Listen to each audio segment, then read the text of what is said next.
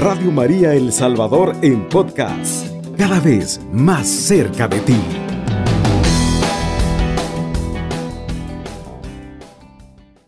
Tengo de nuevo la oportunidad, el gusto y el honor de estar por acá en este medio de evangelización. Ustedes ya lo saben, soy Romeo Ramos Amaya. Tengo el gusto de compartir en esta ocasión, de poder socializar con ustedes el tema del manejo de la presión de grupo. Es un tema muy importante, probablemente el enunciado, el escuchar la frase así a secas, no se escuche como muy familiar, pero es un tema muy importante, tiene una, yo creería, una importancia capital en lo que es la conducción, el acompañamiento de, niños y jóvenes. Cuando la, presión de grupo no se maneja adecuadamente, cuando no hay las condiciones para que un niño o un joven maneje adecuadamente la presión de grupo, eh, muchas veces hay situaciones que son inclusive lamentables. Bien, comencemos entonces diciendo qué es eso, qué entenderemos por lo que es la presión de grupo. De manera sencilla, pues es la influencia, ¿verdad? Toda influencia que puede ejercer un grupo en una persona. Eh, no solamente en las edades de la infancia y la adolescencia, igual también en una persona adulta. ¿Cómo un grupo puede influir, ya sea visto negativa o positivamente? ¿Cómo un grupo puede llegar eh, a hacer cambiar los criterios, las opiniones, las creencias, los conceptos personales, las actitudes de un ser humano? Lo cual, reiterando, puede ser positivo o puede ser negativo. E, esa es la influencia de grupo. Algunos autores también le denominan a la influencia de grupo, la presión de grupo, como el hecho de que la persona no tiene la capacidad para mantener sus posturas personales, que la persona es absorbida por el grupo. El punto así, en conclusión, es el hecho de que la presión de grupo eh, es esa influencia que los grupos ejercen en las personas individuales. Influencia, como ya lo dijimos, que puede llevar a modificar bueno, aspectos tan, tan irrelevantes, podríamos decir, como opiniones. Opiniones en temas que a lo mejor no sean este, muy importantes. Pero pueden también llegar a cambiar la forma de ver la vida de una persona. La concepción de la realidad de una persona pueden llegar a hacerla cambiar. Es decir, sus conceptos personales, las valoraciones que las personas tienen hacia algo, pueden llegar a ser influenciadas por un grupo y reiterando, pues eso no siempre es positivo. Es decir, la modificación que la presión de grupo puede ejercer en una persona no siempre es positiva. Muchas veces sí es positiva y otras veces no. Bien, dejémonos iluminar un poco por cómo ve la palabra de Dios, qué, qué dice la Biblia sobre el tema de la presión de grupo. Sin duda, si buscamos en la Biblia el concepto presión de grupo, o manejo de la presión de grupo, no lo vamos a encontrar. Pero hay de fondo, hay todo una serie de textos los cuales nos van a decir que los cristianos tenemos que manejar la presión de grupo del mundo para poder hacer vida el Evangelio. Tenemos, por ejemplo, el texto de Mateo 13, 14. Entren por la puerta angosta, porque ancha es la puerta y espacioso el camino que conduce a la ruina, y son muchos los que pasan por él. Pero qué angosta es la puerta y qué escabroso el camino a la salvación, y qué pocos son los que la encuentran. Está hablando el Señor que para, para llegar, para entrar por la puerta angosta, que es un concepto que todos lo conocemos, significa haber manejado, haber superado, haber procesado debidamente la presión de grupo que nos ejercen todas las corrientes que nos presenta el mundo. Todas las corrientes que nos presenta el mundo, las cuales son, por supuesto, contrarias a la propuesta del Evangelio, a la propuesta del reino de Dios. Igual tenemos también otra, otro texto del Evangelio de San Juan. A partir de entonces muchos de sus discípulos se volvieron atrás y dejaron de seguirlo. Jesús preguntó a los doce, ¿quieren marcharse también ustedes? Pedro le contestó, Señor, a quien iríamos, tú tienes palabras de vida eterna. Si nos ubicamos en el contexto del Evangelio, este es el momento en el cual el Señor les ha anunciado por primera vez la pasión. Les ha hecho ver, después de que Pedro ha revelado la fe en el Señor, el Señor les ha hecho ver de que el camino del cristiano no es fácil, que el camino de la pasión, el camino de la cruz es difícil.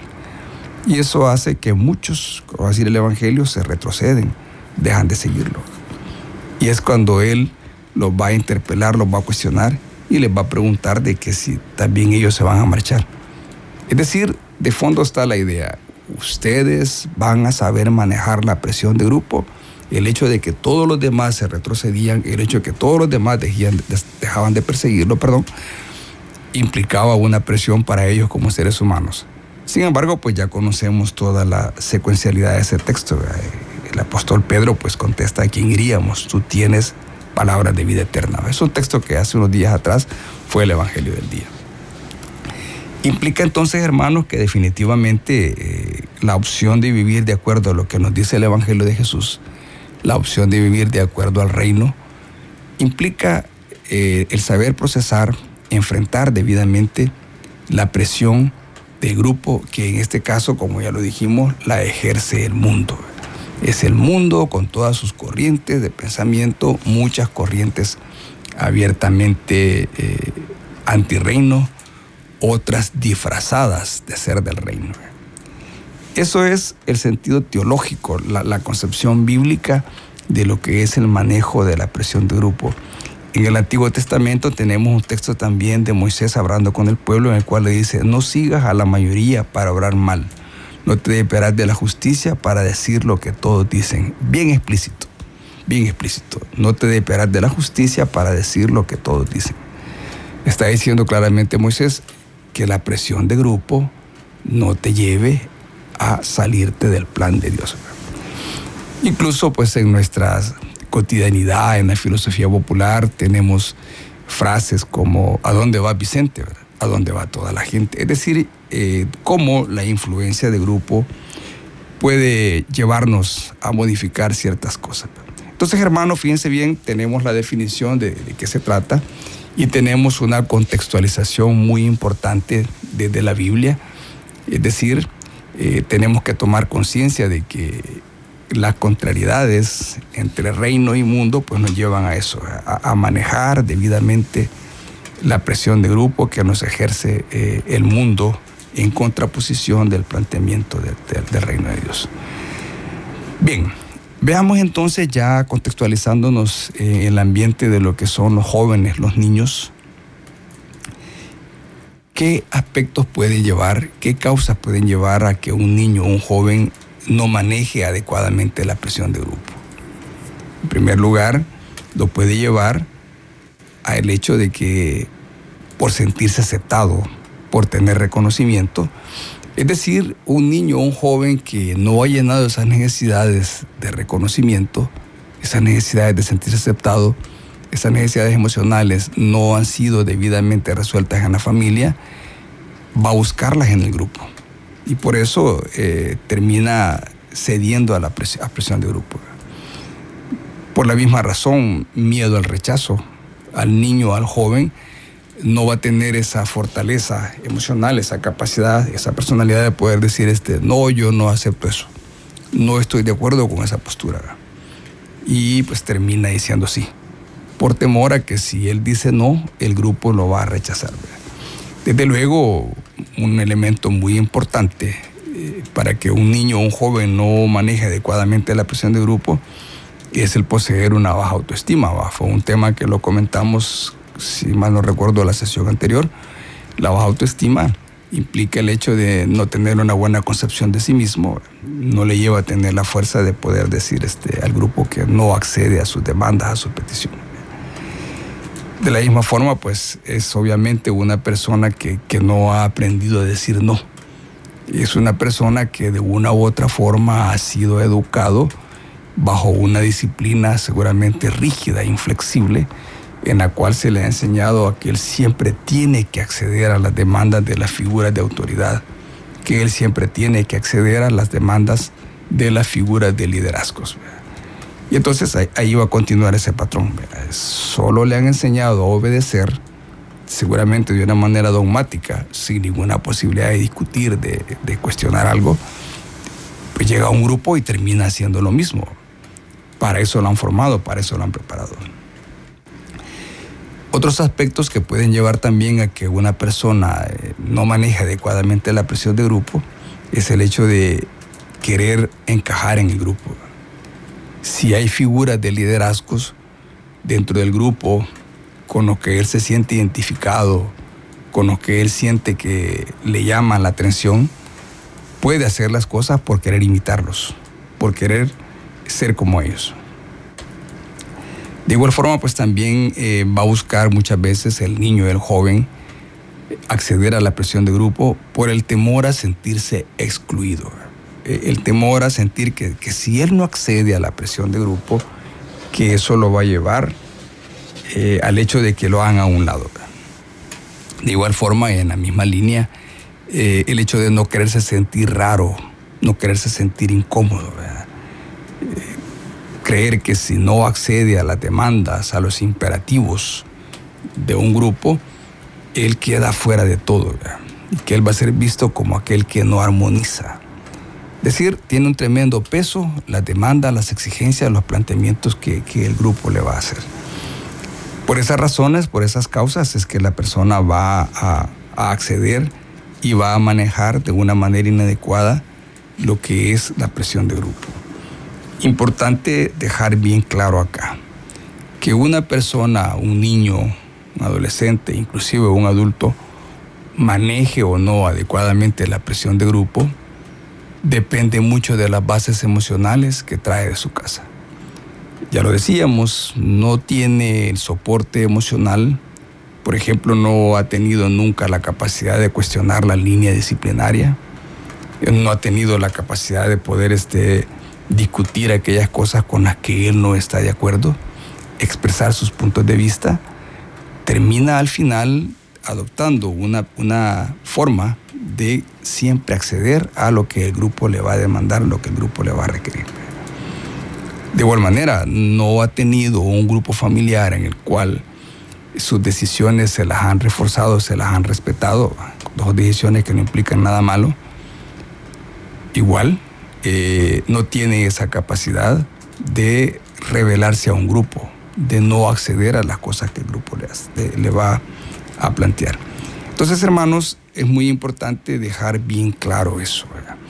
La actitud de una persona dentro de un grupo, que sabemos que somos seres humanos, somos gregarios, somos gregarios. Este, la Biblia misma nos plantea que el modelo pastoral de Jesús es en comunidad y la gracia se derrama en comunidad. El Señor formó una comunidad, eh, se les apareció en, las, la resurrección, todas las apariciones fueron en comunidad, no fueron a personas individuales. El Espíritu Santo viene cuando estaban orando en comunidad. Y eso lo sabemos. La iglesia es una comunidad, las parroquias son una comunidad, las iglesias son una comunidad, las vicarías son una comunidad, las familias son o deben de ser una comunidad. Entonces siempre vamos a estar inmersos y a la vez necesitado de ser parte de un grupo. Todos necesitamos eso. Todos, todos como seres humanos, hombres y mujeres, necesitamos eso. Por lo tanto, es muy importante formar las condiciones emocionales, las condiciones psicológicas necesarias para que esa influencia de grupo siempre sea positiva, siempre sea edificante, siempre sea formativa. Son innumerables los casos en los cuales las personas no han sabido manejar, no han tenido las condiciones necesarias para manejar la presión de grupo y se han visto involucradas en una gran cantidad de situaciones que al final no les son formativas. Eh, reitero, son innumerables las situaciones que hay en las cuales cuando uno se pone a revisar eh, qué pasó, se encuentra uno con el hecho de ver que no, no, no hubo el adecuado acompañamiento. De igual forma también es, por ejemplo, muy nocivo cuando, cuando tenemos esas situaciones adversas. Bien, hermanos, eh, al regreso de la pausa vamos a comentar sobre algunos efectos y más adelante vamos a hablar de algunas maneras concretas de cómo mejorar esto. Volvemos en un instante, hermanos. Gracias.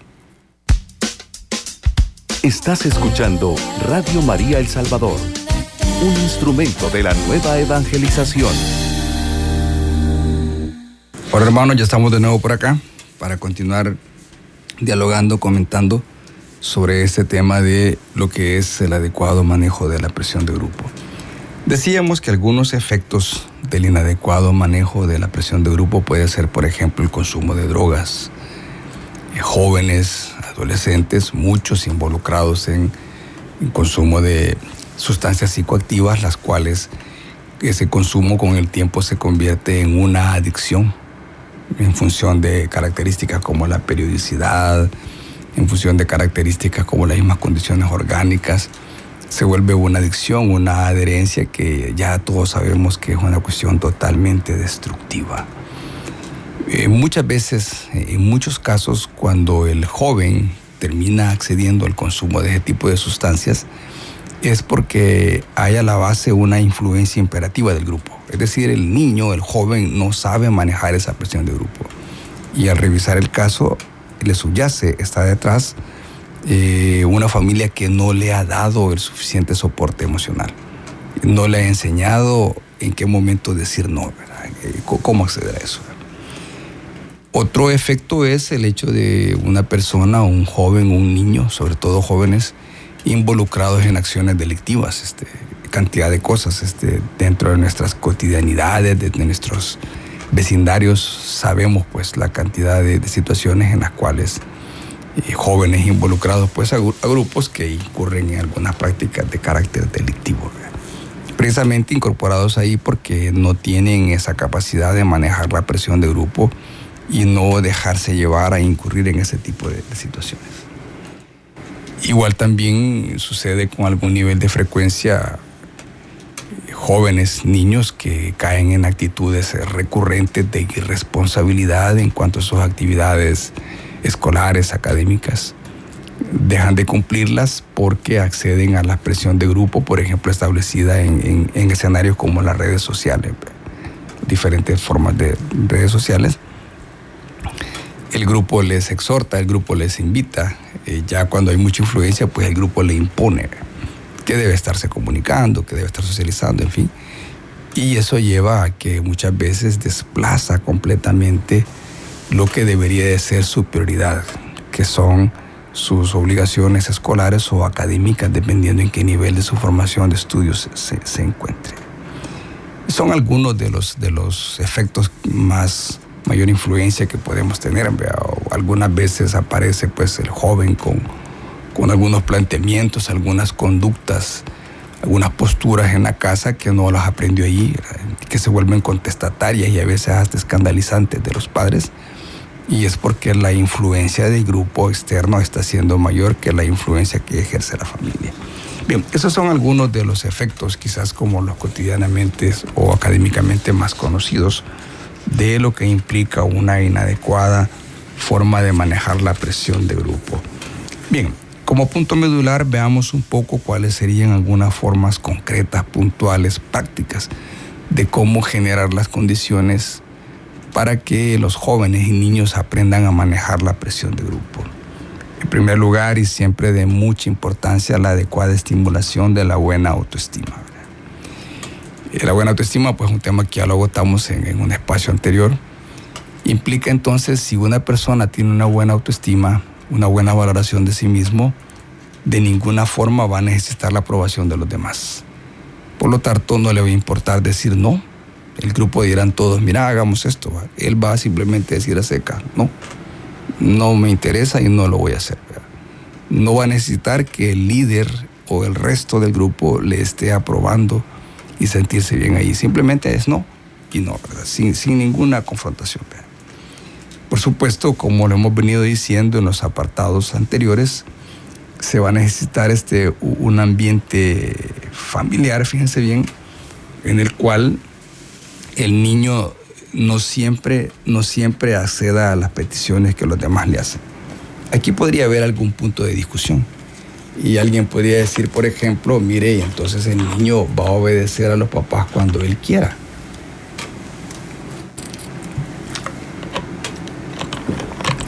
Cuando no quiera no va a obedecer. No, no, no. Hay situaciones que puede haber un margen de discreción en la toma de decisiones. Hay situaciones. Por ejemplo, eh, van a comer a algún lugar o piden comida y hay algo que no le gusta y es algo que no lo necesita para su nutrición, perfectamente le pueden tener el margen de decir que no quiere. que no se lo coma. O a veces todos dicen, veamos tal programa de televisión y a él no le gusta, pues tiene todo el derecho de irse para su habitación o ir a jugar con los vecinos a, la cancha. No Eso implica este, dejar eh, ese, ese margen, e, esa posibilidad, ese espacio de discrecionalidad en la cual el joven tenga la oportunidad de sentir que no siempre tiene que estar dispuesto a obedecer lo que el grupo le diga que él también, sus planteamientos, sus posturas también son importantes y, pesan. Y pesan. Entonces, eh, eh, esos aspectos son bien importantes. De la misma forma, y quizás de mucha más importancia que el anterior, la familia debe de llenar eh, esas necesidades afectivas. La familia debe hacer sentir a los hijos, a las hijas, incluidos en la casa. Son parte de la casa no son solo personas que obedecen las reglas dictatoriales que dicta la mamá o dicta el papá. Son parte de la casa desde muy tempranas edades. Es importante hacerlos partícipes de las tomas de decisiones. Hay muchas cosas que cuando son unos infantes, por supuesto, los adultos las deciden. Pero en la medida que vayan aún en la infancia, escuchar sus opiniones a la hora de espacios como compartir los alimentos, este, por muy poca edad que tenga un niño o una niña y por mucho que para la lógica de los adultos nos pueda parecer fuera de lógica su aporte, escucharlo y valorarlo, evitar esas burlas y todo eso de, descalificar las opiniones de alguien porque pueda prestante. No, de ahí hacer ver que dentro de un escenario de grupo, en una dinámica de grupo, lo que la persona dice es importante. De ahí se empiezan a generar las condiciones para que más adelante en otro grupo que esté, él se perciba como alguien con valor y que no está obligado a acceder a todo lo que el grupo le diga. Otro aspecto importante también es el hecho de los desarrollo, desarrollo de valores dentro de la familia. Y no estamos hablando de conceptos morales abstractos, estamos hablando de valores que se desarrollan en la práctica. Como por ejemplo lo que ya decíamos, el valor de respetar lo que el otro dice lo cual implica no permitir que el hermano mayor o la hermana mayor se burle del hermano o la hermana menor. Y lo cual implica no dejar que en las familias, por ejemplo, haya hegemonía de que solo hay un hermano o una hermana que son los únicos aportes que cuentan. Valores como eso, el valor de la igualdad, de la equidad, en lo que todos dicen. Formar esos valores. Porque simplemente la persona asume esos valores como propios y cuando vaya a otros grupos, él los va a llevar y voy a llevar bien claro, tienen que respetar lo que yo digo, como yo respeto lo que los otros dicen. No tengo por qué someterme ciegamente a, lo que otros dicen. Decíamos, pues, este, eh, también es importante el hecho de que los padres, fíjense bien, hasta ese punto es importante, los padres tienen o tenemos que observar detenidamente, identificar cuáles son las reacciones de los hijos y las hijas en la dinámica grupales. Fijarse, por ejemplo, si dentro de la dinámica grupal el hijo es un líder, la hija es una lideresa. Si es líder o lideresa, ¿qué tipo de liderazgo ejerce?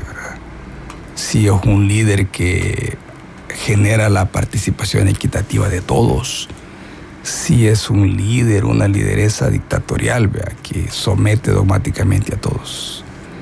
Si es una persona que está totalmente sometida a la presión que el grupo le establece.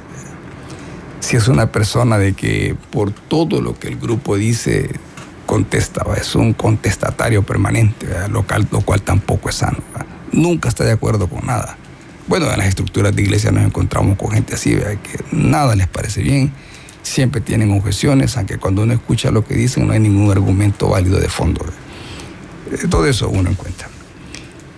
Eh, igual, por ejemplo, eh, ver aspectos como si, si los hijos en los grupos son capaces de reclamar sus derechos, de exigir que respeten sus posturas. Como ya lo dijimos, si son capaces de caer en una actitud de desarmonía, si todo el grupo dice, ah, pero si su postura, su convicción le dice que lo, lo sano, lo que corresponde es B, si es capaz de establecer y decir, no, hago eso por esto y esto y esto. Por ejemplo, fijarse en aspectos como si después de que el hijo o la hija se reúne con algún grupo, cuál es la actitud o el estado emocional con el cual él regresa a la casa. Si después de que regresa de estar con ese grupo, él, por ejemplo, expresa alegría, se ve motivado, o regresa después de reunirse con un grupo si regresa indispuesto, regresa enojado o regresa angustiado. Eso es reflejo de lo que ese grupo ejerce en el hijo o la hija. Ojo, ojo, son signos muy importantes para saber cómo ellos están manejando adecuadamente o no la presión de grupo. Regresamos en un instante, hermanos. Gracias. Estás escuchando Radio María El Salvador, llevando la palabra de Dios hasta tu corazón. Bueno, hermanos, decíamos entonces la importancia que tenía, estamos hablando de la forma de cómo ayudar a los hijos, hijas, a manejar adecuadamente la presión de grupo. Decíamos entonces observar los signos conductuales, observar cómo se comportan dentro de las dinámicas de grupo a los cuales pertenecen, que eso nos va a dar claramente una visión de que si está manejando adecuadamente o no este tema de la presión de grupo. Muy importante, por ejemplo, enseñar a los hijos e hijas a elegir bien a sus amigos. Importante, por ejemplo, también eh, a la hora de enseñar concretamente a cómo manejar adecuadamente la presión de grupo. Un hijo, una hija, un niño, un joven, una niña, una señorita, no va a aprender, por ejemplo, a decir las cosas con convicción, a expresar sus puntos de vista con voz firme si no ve que sus padres lo hacen si ve que sus padres, por ejemplo, sus reflexiones siempre son ambiguas, eh, lanzan regaños así abiertamente, pero no dicen explícitamente, tú fallaste en esto y tienes que hacer esto, así, y mantienen la postura. Si no vieron modelos así, ellos no van a aprender a expresar sus posturas en la presión de grupo. Entonces, e, eso no se enseña así explícitamente, decir, tenés que ser firme. El modelaje, el modelamiento de mamá y papá es determinante en eso los hijos después cuando van creciendo, este, es increíble cómo uno va viendo que replican pues no solamente lo bueno, pero aspectos como estos sí se, tienden a, identificar mucho después en, el tema del, del, modelamiento, la capacidad de decir firmemente, mire sí, mire no.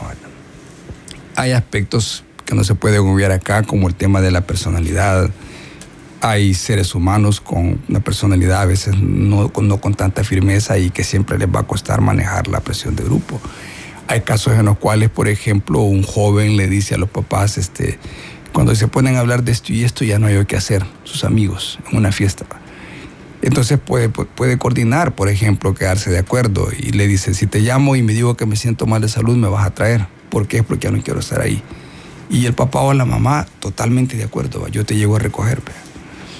O si no, por ejemplo, decirle, este, mira, si, si salen con una idea de ese tipo, puedes decirle que yo no estoy de acuerdo, que tu papá te va a llamar la atención. Es decir, son formas de cómo apoyarlo cuando por características de personalidad a lo mejor no desarrolla esa firmeza, ese carácter para poder decir definitivamente no hago eso.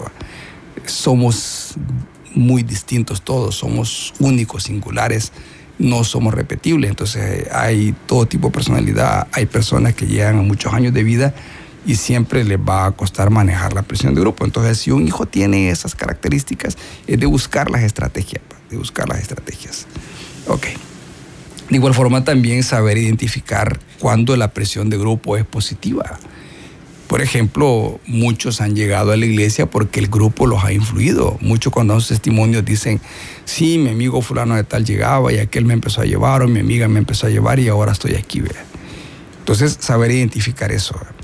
Y aún dentro de cuando la influencia es positiva, la presión es positiva, enseñar que uno accede a la presión de grupo siempre de manera consciente, no de manera inconsciente, de manera automática, de manera irreflexiva, o enseñar eso, pues si yo me dejo llevar por la presión de grupo, es porque soy consciente que quiere ese grupo y que eso a mí me sirve, me edifica, me forma. Eso es favorable para mi vida, para mi ahora y para mí, para mi futuro. Igual también eh, decíamos, es importante saber eh, enseñar, entrar en la discusión reflexiva, no impositiva con los hijos y las hijas, de mostrar por qué la presión de un grupo determinado puede ser negativa. Enseñar así, dialogar detenidamente, no con ánimo de enojo, no con acento así de malestar. Enseñar de manera reflexiva, serena, por qué la influencia de ese grupo le va a llevar a consecuencias negativas y qué tipo de consecuencias son y la repercusión que eso va a tener posiblemente en el resto de su vida. Eso debe ser un diálogo, un diálogo equilibrado, con la misma tranquilidad y serenidad que se habla de fútbol, que se habla de una película, que se habla de comida. Porque si ese diálogo va a ser en el contexto de un enojo, va a ser eh, con todas las características de un fuerte regaño, es altamente probable que él esté ya con las defensas en alto y él o ella, el hijo o la hija, y no lo va a escuchar y no lo va a valorar debidamente. Entonces, son aspectos que deben abordarse desde el punto de vista equilibrado, no encubierto en una capa de enojo porque no se va a llegar a ningún punto. Bien, eh, importante, como ya lo decíamos, papá y mamá convertirse en modelos, formadores de grupos en los cuales se respeta la actitud de los demás. Igual fíjense también eh, importante enseñar a los hijos a, no, no decastarse, no caer en discusiones que son este, estériles, que no tienen sentido. Hay grupos que tienen tanto caudal de energía, tienen tantas cosas, pero ya sea por tendencias generales de las mayorías de ese grupo o por liderazgos que por mis razones no serán los mejores tienden a desgastarse en discusiones que no llevan a nada, que no aportan a los objetivos grupales ni aportan a la formación individual de sus, de sus miembros, sus hombres y mujeres que pueden estar incluyendo ahí. Enseñar eso, a, no desgastarse de esa forma. Bien, eh, ¿cuáles son algunos de los beneficios concretos de enseñar a una persona a manejar? la presión de grupo. El primero, este tema tan conocido ahora, ¿verdad? Tan conocido que ha existido siempre, pero ahora tiene toda una connotación diferente, el tema del bullying. Una persona con una buena autoestima, una persona con un adecuado manejo de la presión de grupo, el bullying nunca va a tener los efectos que tiene en ella, nunca. Porque simplemente no accede a esa presión, esa presión no le genera daño es clásico entre adolescentes, por ejemplo, le ponen un apodo a alguien, un apodo que es peyorativo, que es ofensivo, que es denigrante, se enoja, se lo dicen con más insistencia y se lo van a dejar de por vida. Comienzan a decir un apodo que es incómodo y todo eso, él se ríe, no muestra malestar y todo eso, posiblemente dejen de decírselo. O se lo van a decir no con aquella carga emotiva de ofenderlo. Entonces, el, bullying pierde su efecto cuando se le forma una buena autoestima a la persona, cuando se le enseña a manejar la presión de grupo. De igual forma también, cuando una persona aprende a manejar adecuadamente la presión de grupo, aprende a caminar en grupo, aprende a eso, a interrelacionarse, a salir de su egocentrismo, a difundirse con otros, a compartir con otros. Eso a un niño, a un joven, a futuro lo prepara para desarrollar competencias de ese concepto tan conocido ahora, trabajo en equipo. Trabajo en equipo es un concepto eh, enquistado en todas las organizaciones. De igual forma también le va a generar las actitudes necesarias para la convivencia comunitaria. Nuestra primera comunidad es la familia, lo sabemos. Y en el ámbito de la iglesia, pues este, todo debe ser visto de manera comunitaria. A mucha gente le cuesta o nos cuesta eso. Entonces, muy importante eso, el adecuado manejo de la, presión de grupo. De igual forma también, por supuesto, eh, el adecuado manejo de la presión de grupo va a favorecer la buena autoestima de una persona y eso en todas las etapas, en todas las etapas, porque la persona, por ejemplo, empieza a descubrir y, ya a preguntarse a sí misma, bueno, yo soy capaz de expresar mis ideas, yo soy capaz de expresar mis aportes, eh, el grupo reconoce mis aportes. Eh, el grupo no solamente está eh, centrado en mis defectos. El grupo no ve solo mis fallas. El grupo también ve las buenas cosas que tengo yo como ser humano. Y a la vez yo aprendo también a ver que los demás también tienen cosas valiosas, importantes. Que también los demás aportan cosas importantes. Igual también este otro punto importante, otro beneficio del adecuado manejo de la presión de grupo es el hecho de que como seres humanos aprendemos a sostener nuestros puntos de vista. Eh, hay muchos ambientes. Este, en mi experiencia personal como terapeuta encuentro muchas veces situaciones matrimoniales en las cuales él o ella se ha encargado de adoctrinar a la otra persona. Y la otra persona, él o ella quiere que la otra persona vea el mundo con los colores que lo ve. Y eso no es correcto ni es sano. Entonces, eh, el adecuado manejo de la presión de grupo me va enseñando eso, me estimula eso. Yo puedo expresar mis puntos de vista. Igual también aprendo que mis puntos de vista no siempre van a ser este, tomados en cuenta y, el grupo no siempre va a ir por donde a mí me parece, por donde es mi perspectiva de las situaciones. De igual forma, eh, el adecuado manejo de la presión de grupo, como me lleva a sentirme emocionalmente cómodo en un grupo. Y si me siento incómodo porque sé que de verdad yo ahí no encajo, yo ahí no ensamblo, ese no es mi escenario, diríamos en el caro popular, ese no es mi charco socialmente hablando, pues perfectamente me puedo mover. Me puedo salir aquí, yo no tengo lugar y sin ninguna discrepancia, sin ningún altercado, simplemente dejo de llegar o me disculpo, me desconecto. Pero por otro lado, si tengo un adecuado manejo de la presión de grupo, eh, puedo crecer, eh, profundizar relaciones humanas, eh, afectivas, en términos de amistad, relaciones humanas que llegan a convertirse en, lazos de hermandad.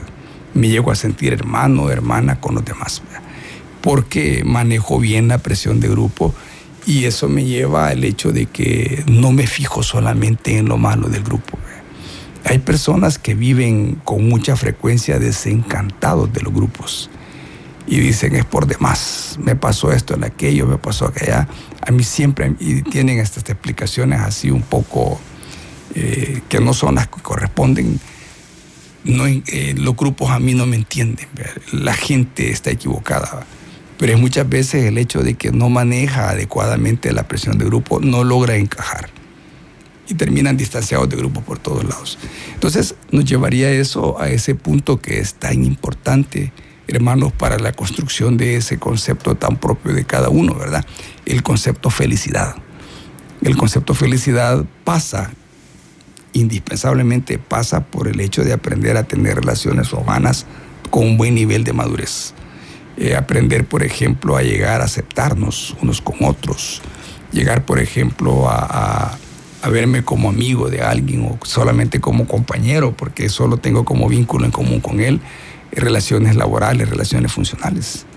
O me convierto en alguien que ya lo veo más que eso, lo veo como mi amigo, O a veces todavía más intenso, relaciones fraternas. Me considero mi hermano, mi hermana con aquella persona. Todo eso está eh, muy íntimamente vinculado con el tema del adecuado manejo de la, de, la, de la presión de grupo.